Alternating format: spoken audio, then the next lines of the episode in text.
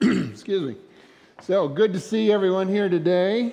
Uh, glad you made it out. On, well, I was a little curious as this week went along what exactly we might find this morning, but uh, turns out it was a nice, easy day to get here. We'll see if it's a nice, easy day to get home, but so far, so good. Uh, but uh, so glad to have you here uh, and a part of our service today.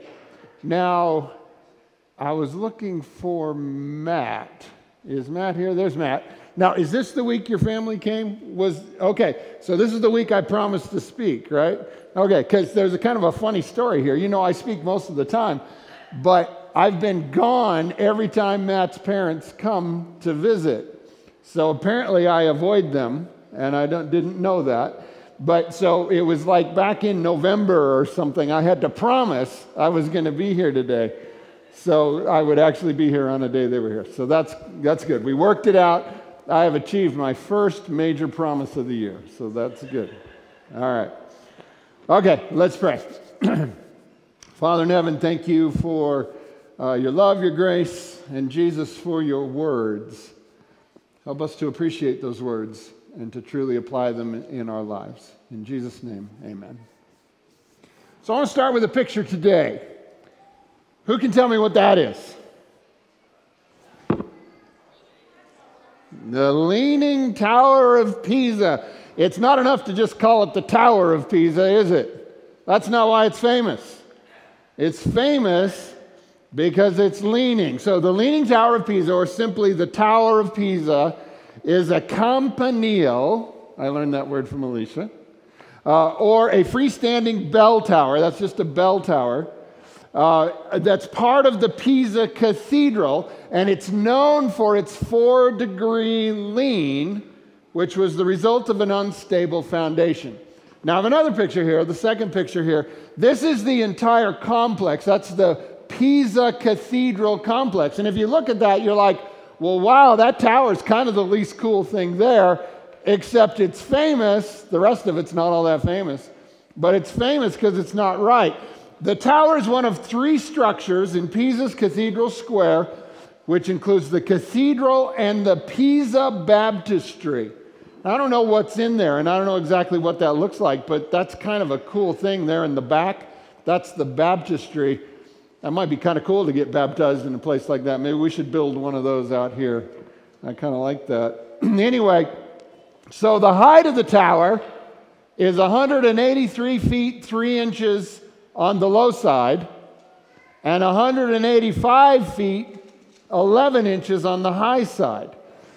Now, why hasn't it already collapsed? Well, the width of the walls at the base, they're eight feet wide. So it's an incredibly solid tower that estimated to weigh about 16,000 tons. And it actually, this is kind of a, a weird thing about the construction. It has 296 steps on one side and 294 steps on the other. That shouldn't have anything to do with why it's tipped, but that's a truth about it. Uh, we have a third picture here. that kind of gives you a feel for how, yeah, didn't quite get it right. The tower began to lean during construction in the 12th century. So this is the 1100s when this thing was built due to soft ground which could not properly support the structure's weight. And it worsened through the completion of the construction in the 14th century. It took 200 years to build that wrong. So never give up, right? Or something. I'm not sure what the lesson is there. Um, by 1990, the tilt had worsened till it was about 5.5 degrees, and they were afraid it was about to collapse. So, between 1993 and 2001, they did a bunch of work on it to get it back to about four, uh, about four degrees of slant. So they brought it back from 5.5 to 4. Now, they probably could have made it straight but then who would go see it, right? Kind of funny how that works. Getting something wrong can make you famous, or at least infamous. And sometimes you can come back later and make fixes to keep things standing as long as it, the lean doesn't get too bad. But in truth, I think we would all agree in general, it's better to build things right the first time. And in that context, maybe this, this particular tower is not the best illustration for today because they actually became famous because they did it wrong. But I hope that in your life you haven't become more famous for the things you did wrong than you are for the things you got right. I suppose if we had the band up here and they were all playing along beautifully, but, but for some reason Mark decided he was just going to play B flat or something. That's actually a joke from before the service. But uh, that he was actually going to play something wrong, no question we'd all be looking at him, right? But is just getting attention the purpose? No, something more. Our lives are to be for something more than, than just attracting attention to ourselves. They're, they're for bringing glory to God and being a blessing to each other. So, so in the context of Pisa, or maybe enough about the Tower of Pisa, let's talk about you. How straight is the tower of your life? If we were to put it up there, is it, is it pretty rock solid, or are you a little tippy right now? We're at the end of Luke chapter 6. And this is the end of the, the third chapter we've been slow in Luke that we've been slow walking our way through. We actually started talking out of the book of Luke all the way back in April of last year. So we've been off and on looking at different passages. We started in about the middle of chapter 4 and then we went completely through 5 and now today the 19th sermon it's hard to believe it's that many already. To come out of Luke 4, 5, and 6. With this, we reach the end of Luke chapter 6. So let me give you a little idea of what we're going to do in the weeks ahead. The next two weeks, we're going to begin focusing on the vision statement that the elders produced that was adopted at our business meeting as a working document uh, for our church. We're going to begin to, to look at the wording of that and how it's laid out and what the meaning of that is. So we're going to spend the next couple weeks on that. And then February 24, you want to make sure you're here that day because Dina King will be back and she will be speaking that day, and we always appreciate her very much. Then, as we get into March, then we will focus on the elements of the mission that flow out of that vision. So, so for the rest of this month, after today, and into March, that's what we'll be focused on. We may come back to Luke later on, starting chapter 7 and moving on, but this is a good natural break uh, because this particular section of Luke chapter 6 is Luke's shortened version of the Sermon on the Mount. Now, he's got some other material of the Sermon on the Mount in another place, but he has a shortened version that runs between Luke chapter 6, verse 17, all the way to verse 49. And in that, he, he captures many of the things you would find if you read Matthew 5 through 7. Now, obviously, three chapters in Matthew 5 through 7 is going to have a lot more content than just this section in Luke. But, but we know that this is basically the same reality for two reasons. One, the way it's introduced, well, three really. One, the way it's introduced, two, the content, and three, the way it ends. So in Matthew 5, we have this introduction. Matthew 5, verse 1. Seeing the crowds, Jesus went up on the mountain, and when he sat down, his disciples came to him, and he opened his mouth and taught them, saying, and then he launches into the Beatitudes. And you've read that before, and we'll spend some time on that another day. But you compare that to what we find in Luke chapter 6. So in Luke chapter 6, verse 17, we hear this it's kind of ironic because in, in Matthew 5, it starts with he goes up on the mountain. But in Luke 6, verse 17, it says, and Jesus came down with them. So if you read what's right before that, Jesus has just gone up on the mountain and he has chosen 12 to be apostles. You remember we talked about this. There's a difference between apostles, which were 12 chosen for a specific purpose, and disciples, which were a much bigger group and we are all among the disciples. Anyway, he came down with them, the apostles, and stood on a level place and a great crowd of his disciples, that's everybody else, and a great multitude of people, that's curious people, from all Judea and Jerusalem and the seacoast of Tyre and Sidon, who came to hear him and to be healed of their diseases. And those who were troubled with unclean spirits were cured, and all the crowd sought to touch him, for power came out of him and healed them. And now, verse 20, and he lifted up his eyes on his disciples and said, and then he launches into a shortened version of the Beatitudes. So it's described a little differently, but I believe we're talking about the same event here. Today, though, what we want to focus on is the ending of what Jesus had to say as it's recorded in Luke 6. Now, a very similar thing is said in Matthew chapter 7, but we're not going to deal with that today. That's not relevant to what we're going to do. We're going to look at the ending of Jesus' comments in Luke chapter 6, beginning in verse 46. And here's what we find Why do you call me Lord, Lord, and not do what I tell you? Everyone who comes to me and hears my words and does them, I will show you what he is like. He is like a man building a house who dug deep and laid the foundation on the rock. And when the flood arose, the stream broke against that house and could not shake it because it had been well built. But the one who hears and does not do them, speaking of his words, is like a man who built a house on the ground without a foundation. When the stream broke against it, immediately it fell, and the ruin of that house was great. So, the message here and the message today is very simple. Don't end up being a leaning tower of Pisa. Don't just hear the words of Jesus, hear the words of Jesus and do them. But let's not end just yet. Let's take a few minutes at least to reflect, for this is very easy to say. But it takes a lifetime of intentionality to actually achieve.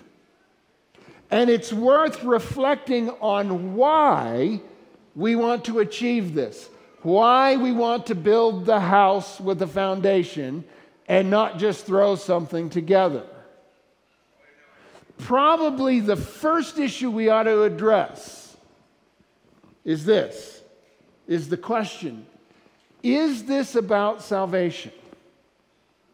Well in a way yes. But if you're asking is this how i'm saved? Then i have to say no. You don't get saved by legalistically attempting to do everything jesus said to do.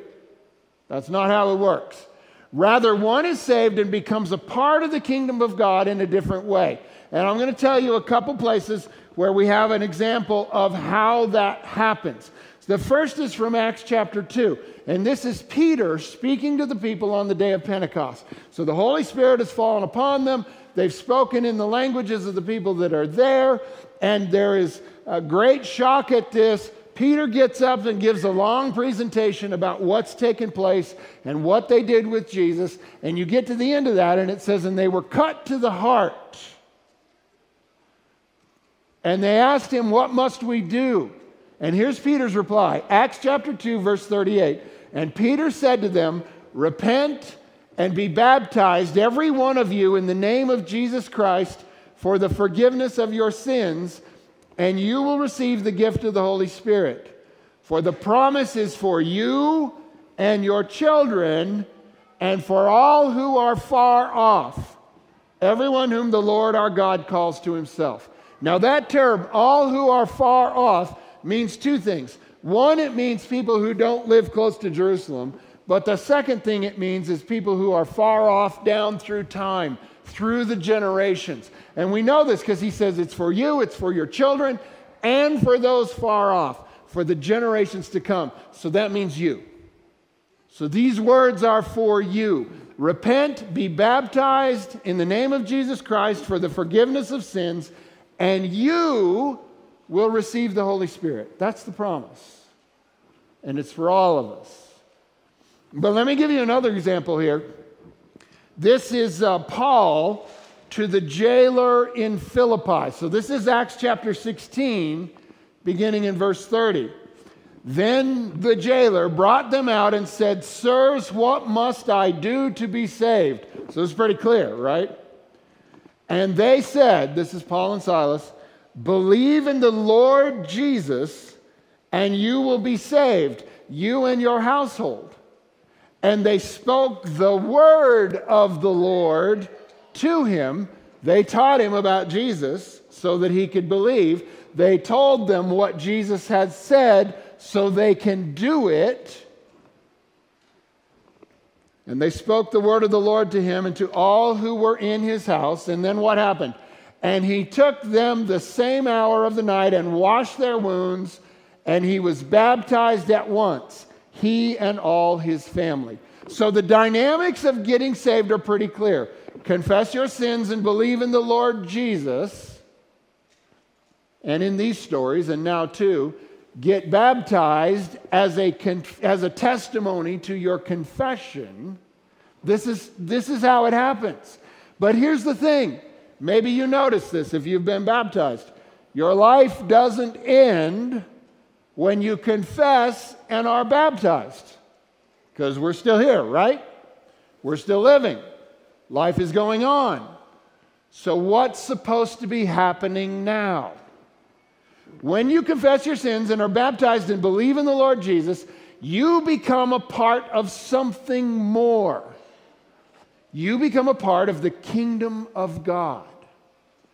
And the kingdom of God is the place where Jesus is Lord. Now, Lord is a weird term for us in this country, in this generation. What do we mean when we call Jesus Lord. Well, too often I fear we actually don't mean much by it at all. It's just kind of a nickname to us because we are primarily blessed, but I would also say secondarily cursed, for every blessing has that other side to it sometimes.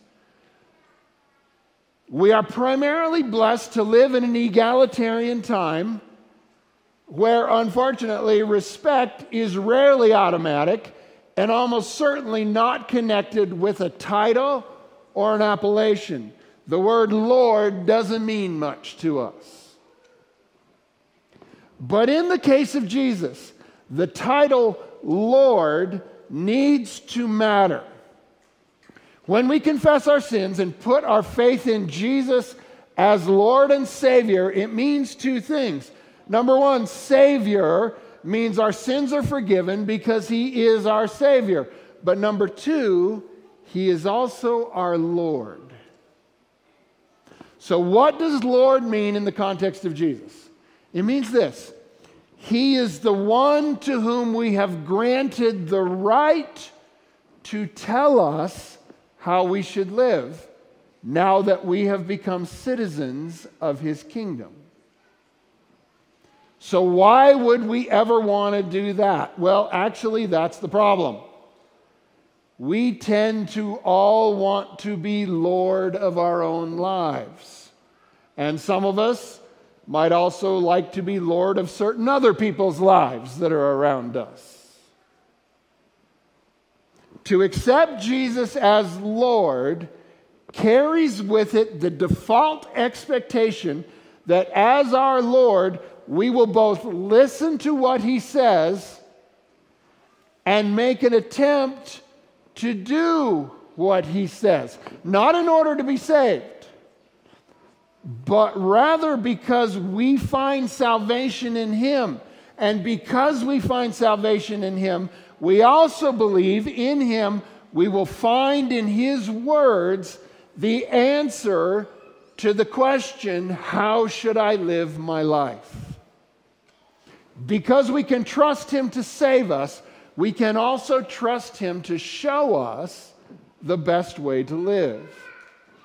But this can be hard sometimes because sometimes what Jesus has said is hard for us to understand or make sense of in our current lives or with our current understanding. And this then is where faith comes in, not only for us, but this has been true the whole way, all the way back to the first disciples of Jesus. John chapter 6 tells the story of a time when Jesus badly stressed his disciples with his words. But he did it for a very important reason, which we don't have time to unpack today. But let me show you the time I'm talking about. John chapter 6, verse 66. You see, Jesus has been talking to them, and he just said some things that were hard. He said, Unless you eat my flesh and drink my blood, you have no part in me. And many of the people were not ready to understand what he meant. And this is a place where we're advantaged because we come to this with the knowledge of the death and resurrection of Jesus. And we come to this with the communion service, which illustrates what this means. We need to receive the fullness of Jesus into our lives in the same way we would receive food. But many people at the time were not ready for this. So, verse 66 of John chapter 6 after this, many of his disciples, again, that's the large group, not the apostles, many of his disciples turned back and no longer walked with him. So Jesus said to the twelve, Do you want to go away as well? Simon Peter answered him, Lord, to whom shall we go? You have the words of eternal life. And we have believed and have come to know that you are the Holy One of God. It's interesting and important to notice here that Peter doesn't say, No, no problem. We understand what you say exactly. He doesn't say that at all. They were all offended, even the 12. But the 12 had come to know Jesus well enough to believe in him. And therefore, what he has said, even if I don't get it now, I need to believe and work with it until I do. When you have truly believed and come to know that Jesus is, in fact, the Holy One of God, the one sent from heaven, born as a baby, grew up faithful to God's call, lived and died for your sins, and rose again. When you come to understand this, that he is the Holy One of God and that he has come and that what he has come to do for us and teach us, we cannot receive from any other source. On the day you get that, you yourself will understand the words To whom else can we go? Only you have the words of eternal life. So maybe this is a point worth reflecting on where are you in your life? Do you believe that it is through Jesus that you have eternal life and it is through the teaching of Jesus that you are shown the right way to live? If you have reached that point, then He is your Lord. If you have not reached that point, then maybe you've not been fully converted in your heart. But when you have reached that point, then you will realize that only in Jesus do we have the answers that truly matter. But here's the problem the answers that Jesus has for us, how we can best find happiness and fulfillment and purpose and meaning in our lives, can only help us if we do two things. Number one, we have to listen to them. And number two, we have to do them. That's the only way the words of Jesus can help you. You have to hear them and you have to do them. And thus the question of Jesus. Luke chapter 6, verse 46. Why do you call me Lord, Lord, and not do what I tell you? Yeah, good question. Why do I do that? Because you know what happens in my life when I do that? Well, we got a picture. It's called Pisa. That's me. Almost. Luke 6 46. Why do you call me Lord, Lord, and not do what I tell you? Everyone who comes to me and hears my words and does them, I will show you what he is like. He is like a man building a house who dug deep and laid the foundation on the rock, and when the flood arose, the stream broke against that house and could not shake it because it had been well built. That's the person who hears the words of Jesus and does them. But the one who hears, okay, this is a very important point. This is not the story of the person out there who's never heard of Jesus. This is the story of the person who has heard of Jesus, who has heard his words, but the one who hears and does not do what he says is like a man who built a house on the ground without a foundation. When the stream broke against it, immediately it fell, and the ruin of that house was great. All right. So, what has Jesus told us? If it's so important for us to do this, what has Jesus told us? Well, there's some, there's some big sweeping stuff. Some of it quoting Old Testament love the Lord your God with all your heart, love your neighbor as yourself. Um, this commandment I give you, love one another. These are, these are sweeping things, but he's also told us some specifics. And in fact, he's told us some specifics in this chapter 6, and we have spent quite a few weeks reflecting on them. Maybe you remember some of these. Blessed are the poor, but woe to the rich. And we love that because we want to be the poor. But if we're honest with ourselves, we probably are the rich. And that's problematic. Love your enemies and do good to those who hate you. That's something else Jesus has said, and we reflected on that. Give to everyone who asks. Boy, I don't like that one. Give expecting nothing in return, awaiting the reward that only God can give. Talked about that one. We spent some time on this one. Judge not, that you be not judged. Condemn not, that you be not condemned. For what measure you use, it will be measured to you. You want to be a tough one? Okay, expect to be treated tough. And forgive like your Heavenly Father. You another one don't just follow any teacher or you'll fall into a pit. It's the blind leading the blind. Maybe you remember that week. There was where Jesus said, avoid hypocrisy. That was the whole one with the illustration. Don't try to take a speck out of your brother's eye when you got a log in your own eye. These are the words of Jesus. This is what we are supposed to live by. This is how we build a solid house. Last Sabbath, fill yourself with good so that you will produce good fruit.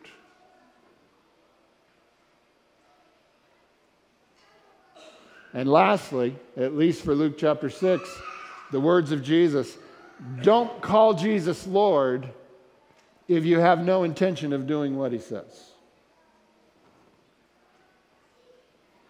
Maybe that's the hypocrisy piece again. So I'm going to invite the band back up. We're going to sing some songs here in a moment.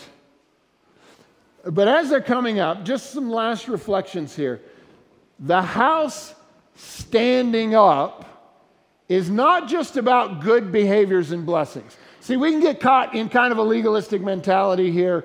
Okay, this building a solid house is all about doing everything right. Well, okay, yeah, but that's not really the bigger point here. Yes, good to do everything right, but, but here's the bigger point The doing all of those things that Jesus said is so that you can stand when the flood comes. Alicia and I have had a flood or two in our lives. And I'm happy to say our house of faith stood firm in the flood. A few weeks back, Alicia told you about the time when our son Nathan had his heart event in the middle of the night.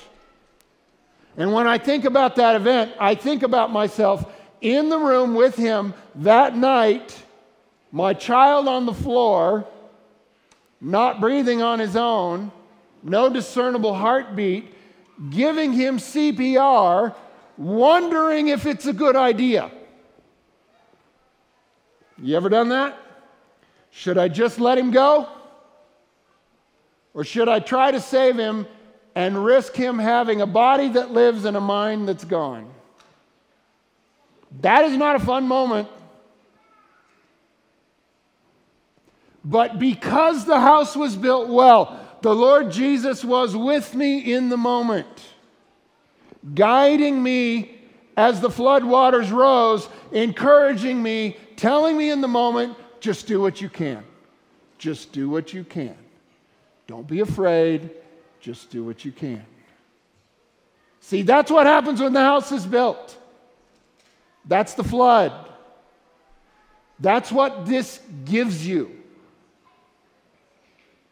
And when Alicia was diagnosed with cancer, the Lord Jesus was near, sustaining me, but even more sustaining her as we navigated that painful, disorienting, life altering journey. The flood came, but our house stood.